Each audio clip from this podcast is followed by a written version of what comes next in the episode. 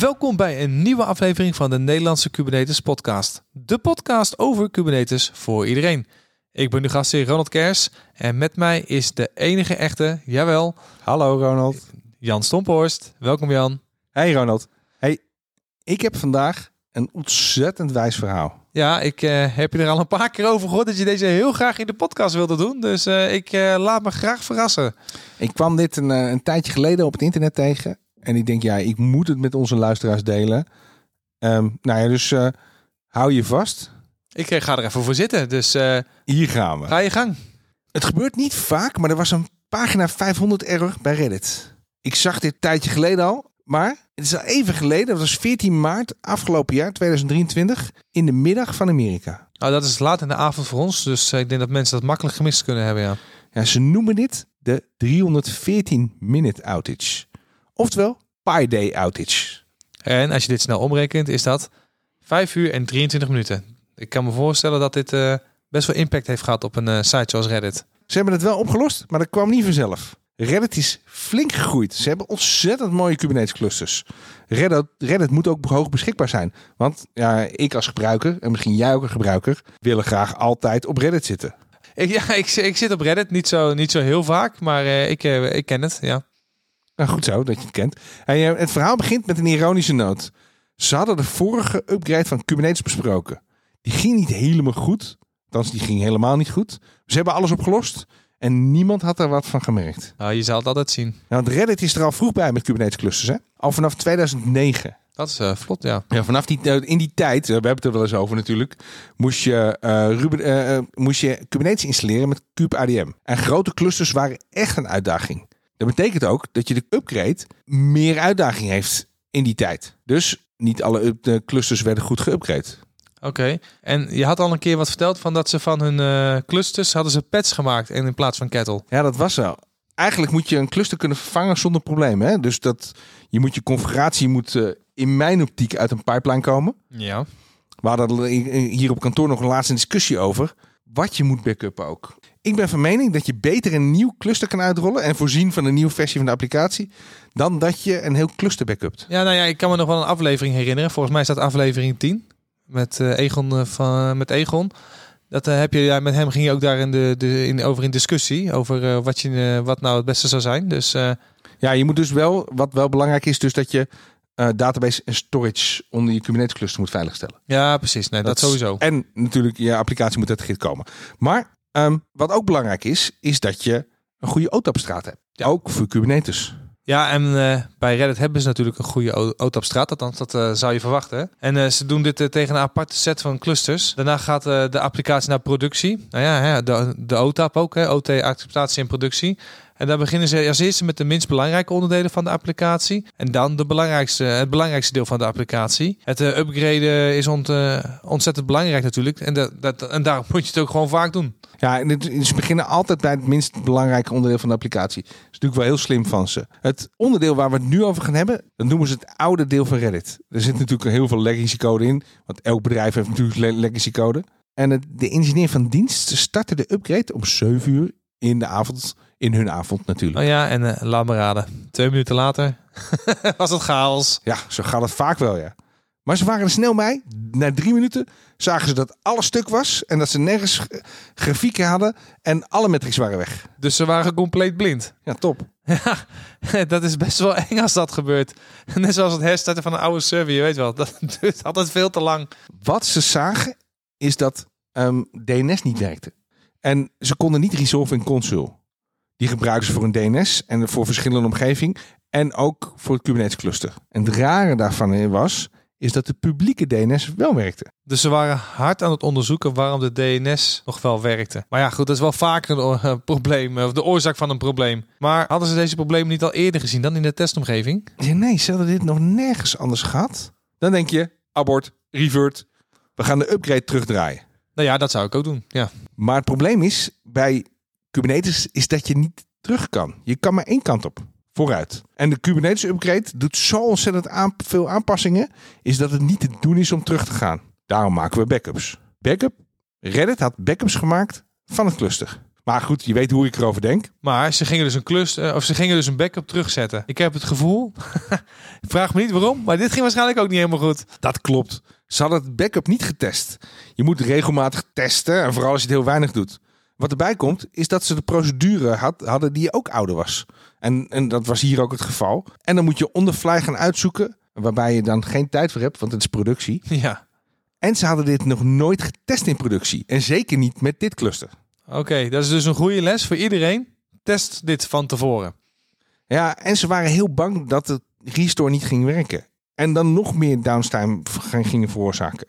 Ze hadden bedacht, we gaan dit nu repareren, want dat kan nooit groot zijn in het huidige cluster. Maar na 30 minuten werd het wel heel warm onder hun voeten. Dus er kwamen steeds meer collega's bij. En ondertussen werkten er al meer dan 15 mensen aan dit probleem. En nog, eens 30 minuten hadden ze een idee, maar nog geen oplossing. Dus het was tijd om twee paden te gaan lopen. Dat eh, doen wij ook altijd. Dus er gingen een paar collega's gingen een restore voorbereiden, want dat is nog steeds een hoop werk. Want het is altijd slim om, als je, als je heel veel mensen hebt, dan kan je best eh, die allebei wat anders laten doen. Ja, precies. En als je een pakket van een leverancier hebt, schakel die dan ook altijd vroeg bij. Want dan kun je ook eh, hè, uitgaan van hun ex- eh, expertise. Daarnaast, als je gaat debuggen, is het belangrijkste onderdeel de logging. Want die vertelt mogelijk waar het probleem zit. Althans, dat hoop ik voor Reddit dan. Ja, ze hadden alle logging bij elkaar gezet om te kijken of je iets kan correleren. Maar daar zat iets in. Wat waren op dit moment de problemen? Nou, de pots waren extreem lang bezig om te starten en stoppen. En het poelen van de containers duurde veel te lang. En er waren heel veel logs op de controlplane, maar geen zichtbare errors.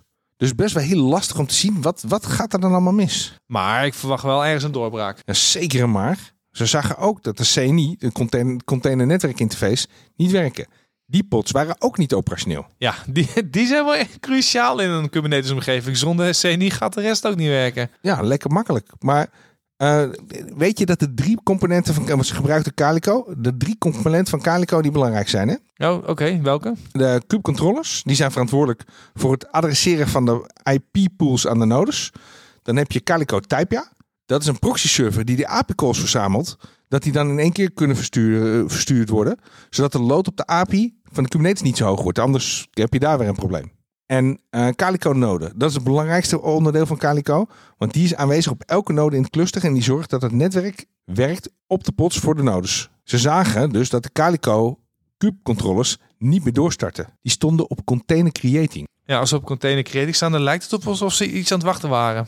Ja, als je een onderdeel upgrade, dan moesten ze ook de container runtime updaten. Dat is, eh, ze gebruikten Creo, dat is niet een, een, een hele eh, vaak gebruikte container runtime. Nee, je hebt Docker en Containerd natuurlijk. Dus, eh, Ja, en de nieuwe versie hadden ze wel een bug al gezien. Oké. Dus als je Creo ging updaten en eh, containers raar gingen doen, zoals herstarten of langzamer wer- eh, werden, dan kon je dat fixen door ehm, ja, Creo te herstarten.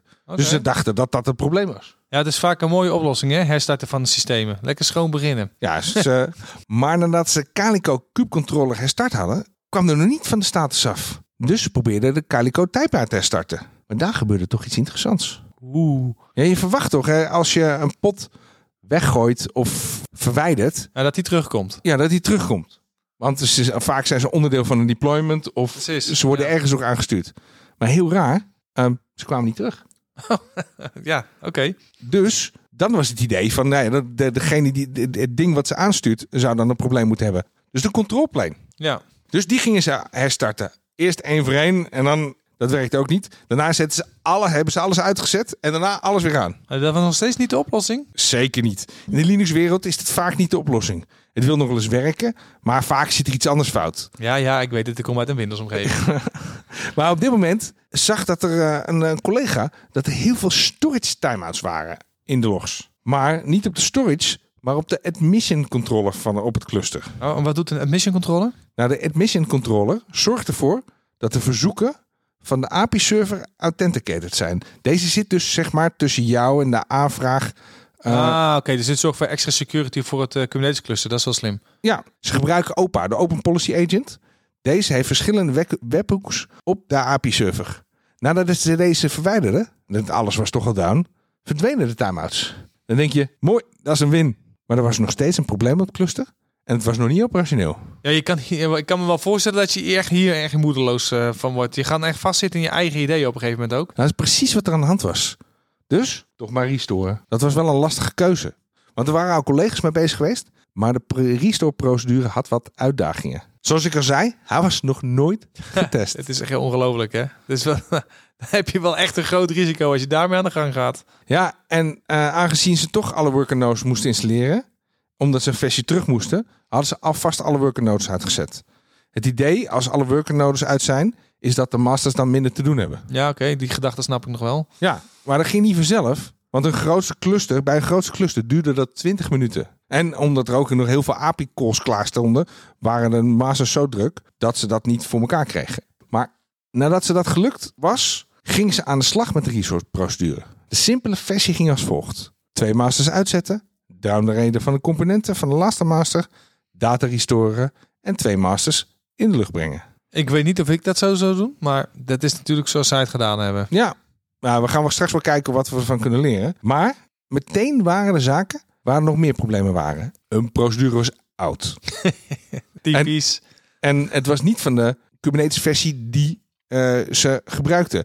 En het was een, van een Kubernetes versie die end of life was. En hij was geschreven voor Docker. Maar zoals ik net al zei, ze zitten op CLIA. Je moet een beetje gniffelen. Want dit is, dit is eigenlijk wel een beetje leedvermaak, sorry. Ja, nou ja, daarom is het zo'n leuk verhaal, hè? Ja. En dat werkt dus niet lekker. Want weet je, als alles gemaakt is voor Docker, dan is de syntax veranderd, argumenten waren niet geldig. Dus ze moesten alles on the fly uitzoeken. Zo, dat heeft een bak tijd extra gekost, hè? Ja, dat kost- eh, en dan nog getroubleshoot in productie, altijd leuk. Ja, altijd leuk. Dus ze hebben ehm, ook iets speciaals bedacht. Want eh, het is een groot cluster. Ze behandelen de masters allemaal niet hetzelfde. Want de eerste is speciaal. Om, om, ze hadden zoiets van, we willen het makkelijk voor onszelf maken. Ja. Het is de eerste master, maar hij is de baseline voor alle procedures. Dus de, alle andere masters zijn hetzelfde. Ja, oké. Die kopiëren ze Ja, feitelijk. precies. Ja. Ehm, ook gebruiken ze geen spe- specifieke hostnames. Ze gebruiken de AWS hostnames. Ja, oké. Ja, wij geven eh, machines altijd een specifieke naam, want dan zie je wat het is. Dat maakt het leven wel makkelijker. Maar ik kan me voorstellen dat bij zo'n groot cluster als bij Reddit, dat dat wel een ander vraagstuk is, hoe je dat eh, doet. Ja. In de restore-procedure stond ook dat je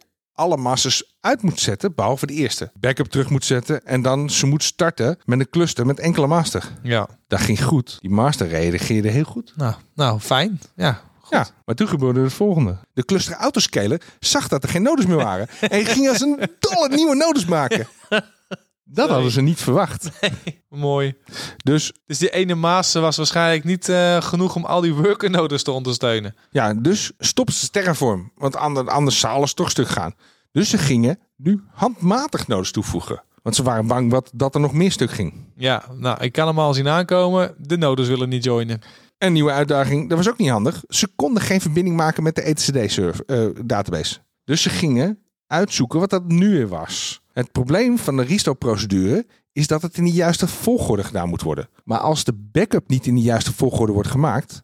de backup was tegen een willekeurige master gedaan... terwijl de restore-procedure ervan uitgaat dat er nog maar één node is. Ja. Dus één masternode is. En in de backup was er natuurlijk geen één, één masternode. Er waren veel meer masternodes. Dat betekent dat de certificaten niet klopten met de hostname.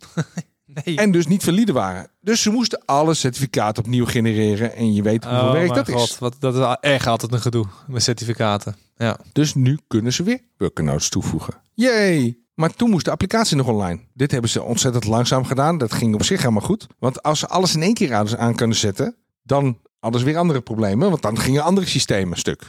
er is altijd een maar, hè? Ja, Maar, nee, ze, langzaam ging alles aan tot ze er helemaal waren. nou, yay! En waren ze nu klaar? Nee, Nee, natuurlijk niet. Want ze moeten nog uitzoeken wat er gebeurde. Want ze willen dit natuurlijk de volgende keer voorkomen. ja, dat, is- dat ga je dus altijd doen. Maar ze moesten dus 3,9 biljoen logregels doorlezen. Dus ze hadden wat te doen. Ja, ah, ze hadden 15 man, hè? Dus ik kon er wel misschien wel meer inmiddels al. Ja, nou ja. Nou, kijk, weet je, als je een probleem gaat onderzoeken, dan ga je altijd op zoek naar de exacte tijd waar het mi- misgaat. Want Ja. ja, je wil graag weten ehm, wanneer stopt het. En dan kan je wat beter kijken. Maar ze hadden wel geluk dat de metrics en de logging gewoon door hebben gelopen in het Kubernetes cluster. Ah, maar dat werkte dan wel nog gewoon? Ja, dat, dat, dat draaide eh, deels in een ander cluster. Maar als je nodes nog steeds operationeel zijn, dan blijven die gewoon data doorsturen totdat ze down worden gebracht. Ja, oké. Ja. De API-server, wat ze uit de logging haalden, is dat de API-server ontplofte, de logging, rond 7 uur in de avond. Dat was vijf keer zo, zo groot als normaal. ja, toen zijn ze ook begonnen met die update. Nou, met heel veel hints naar de OPA. Nou, dat wisten we. De OPA, open, open Policy eh, Agent, ja, die, die, die was, dat ging niet goed. De volgende stap is natuurlijk dan kijken in de OPA-logging rond die precieze tijd. Nou ja, daar verwacht je dan ook heel veel logging. Nee, daar stond weinig logging. Nou, niets zelfs. Dus hier konden ze het niet vinden. Maar nu hebben ze in ieder geval tijd van het probleem. Dat is wel fijn. Dus het is slim om aan alle andere logging te kijken rond die tijd. In de Calico-logging vonden ze twee seconden voordat het stuk ging... dat de Calico Node Daemon alle routes in de eerste geüpgrade master begon te droppen. Oké, maar dat is toch vrij normaal? Ja, nee, dat klopt. Maar niet, eh, hij dropte niet alleen die routes van die master. Hij dropte gewoon alle routes. Oh ja, dat is niet goed. Nee. dus, Nee. Ze hadden, dus ze hadden de oorzaak gevonden. Maar hoe kan dit dan fout gaan? Ja, nou, we moeten eerst even weten hoe Calico normaal werkt. In Calico is elke node in het cluster een peer. Een vriend, dus met zeg maar een andere node. Ja, in een mesh vorm. Mhm. Dit werkt geweldig voor kleine clusters. Maar voor grote clusters produceert dit ontzettend veel overhead. Probeer jij maar eens als voorbeeld constant in contact te blijven tegelijkertijd met 100 mans, mensen. Ja, dat is eh, ontzettend lastig. Ja, daar ben je wel, eh, wel even mee bezig. Ja. Ja, daar hebben ze een oplossing voor, voor, voor bedacht. Dat heet route deflectors. Deze nodes hebben alle routes en alle nodes zijn dan gepeerd met de route deflectors. Dit zorgt voor een heel stuk minder connecties en minder overhead. Ja, oké. Maar het cluster van Reddit is echt heel erg groot. Dat zijn geen 100 nodes, maar 1000 nodes plus. Het idee is super slim, maar in de praktijk vormt dit best wel een uitdaging. En eh, de Calico-configuratie is ontzettend lastig te configureren. En het is ook weer eh, terug te vinden. De routeflectors zijn ook nog eens een, door een ander team gemaakt een paar jaar eerder. ja, en iedereen die eraan gewerkt had, was, Die intussen. Iets anders aan het doen. Of die werkte niet meer bij. Reddit. Ah, mooi. En eh, dit was een van de grootste en de oudste clusters die ze gebruikten. Maar er was dus eigenlijk weinig kennis van. En het mooiste ook was nog, niemand wist hoe je dit moest configureren. En een onderdeel daarvan eh, is dat je iets handmatig moet downloaden, moet aanpassen en dan weer uploaden. En dat was ontzettend lastig om in code te vangen.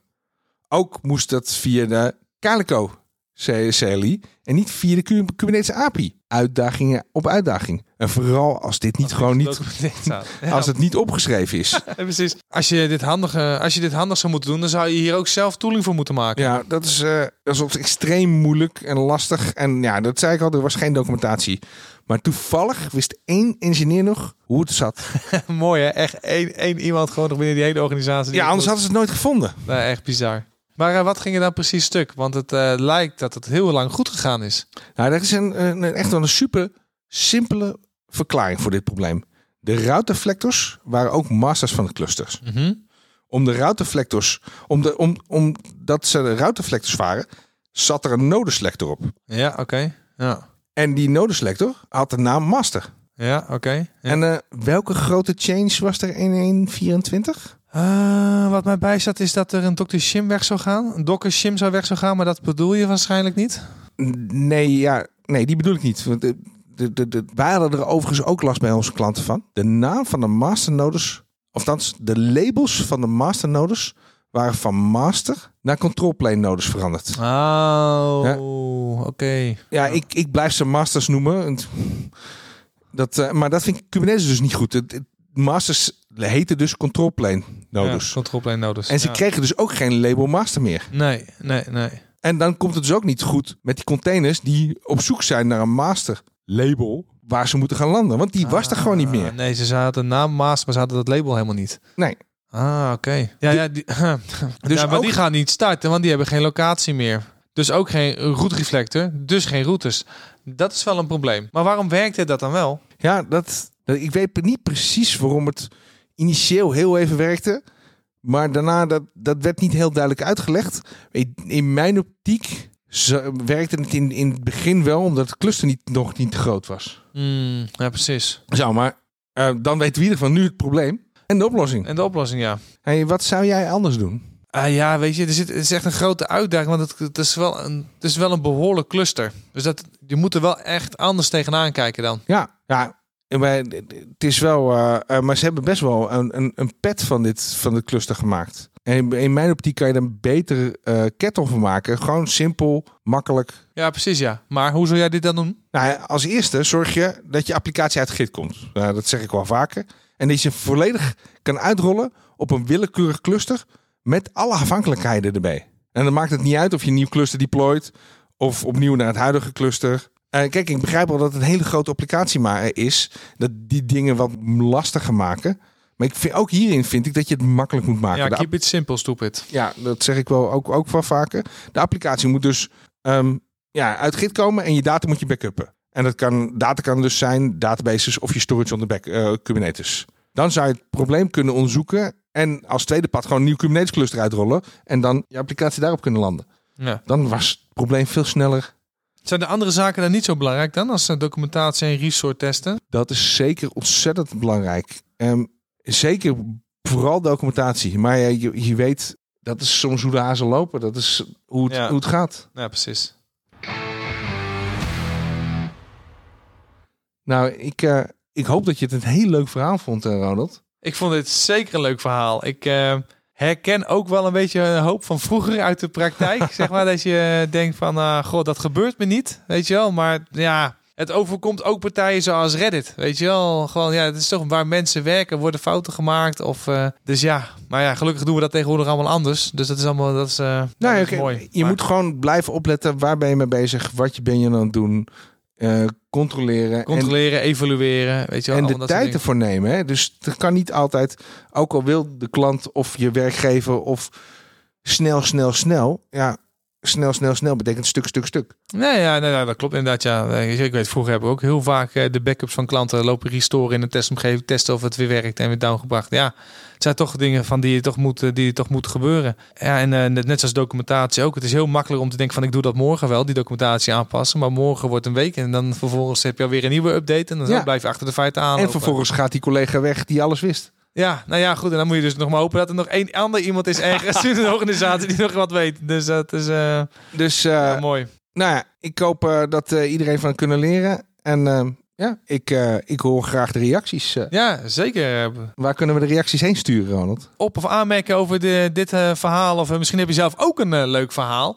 Stuur die dan vooral door naar eh, v- eh, vragen.k8spodcast.nl. De- Wie weet nemen Jan en ik dan contact met je op. En kunnen we daar ook weer een mooie aflevering van maken. Want we zijn altijd op zoek naar leuke verhalen. Ja, en vergeet niet te liken en subscriben. Dat is goed voor ons, gratis voor jullie. Ehm, en dan komen we hoger in de rankings. Zeker. Nou, Jan, bedankt weer. En eh, tot de volgende keer. Tot de volgende keer, Ronald. Joe!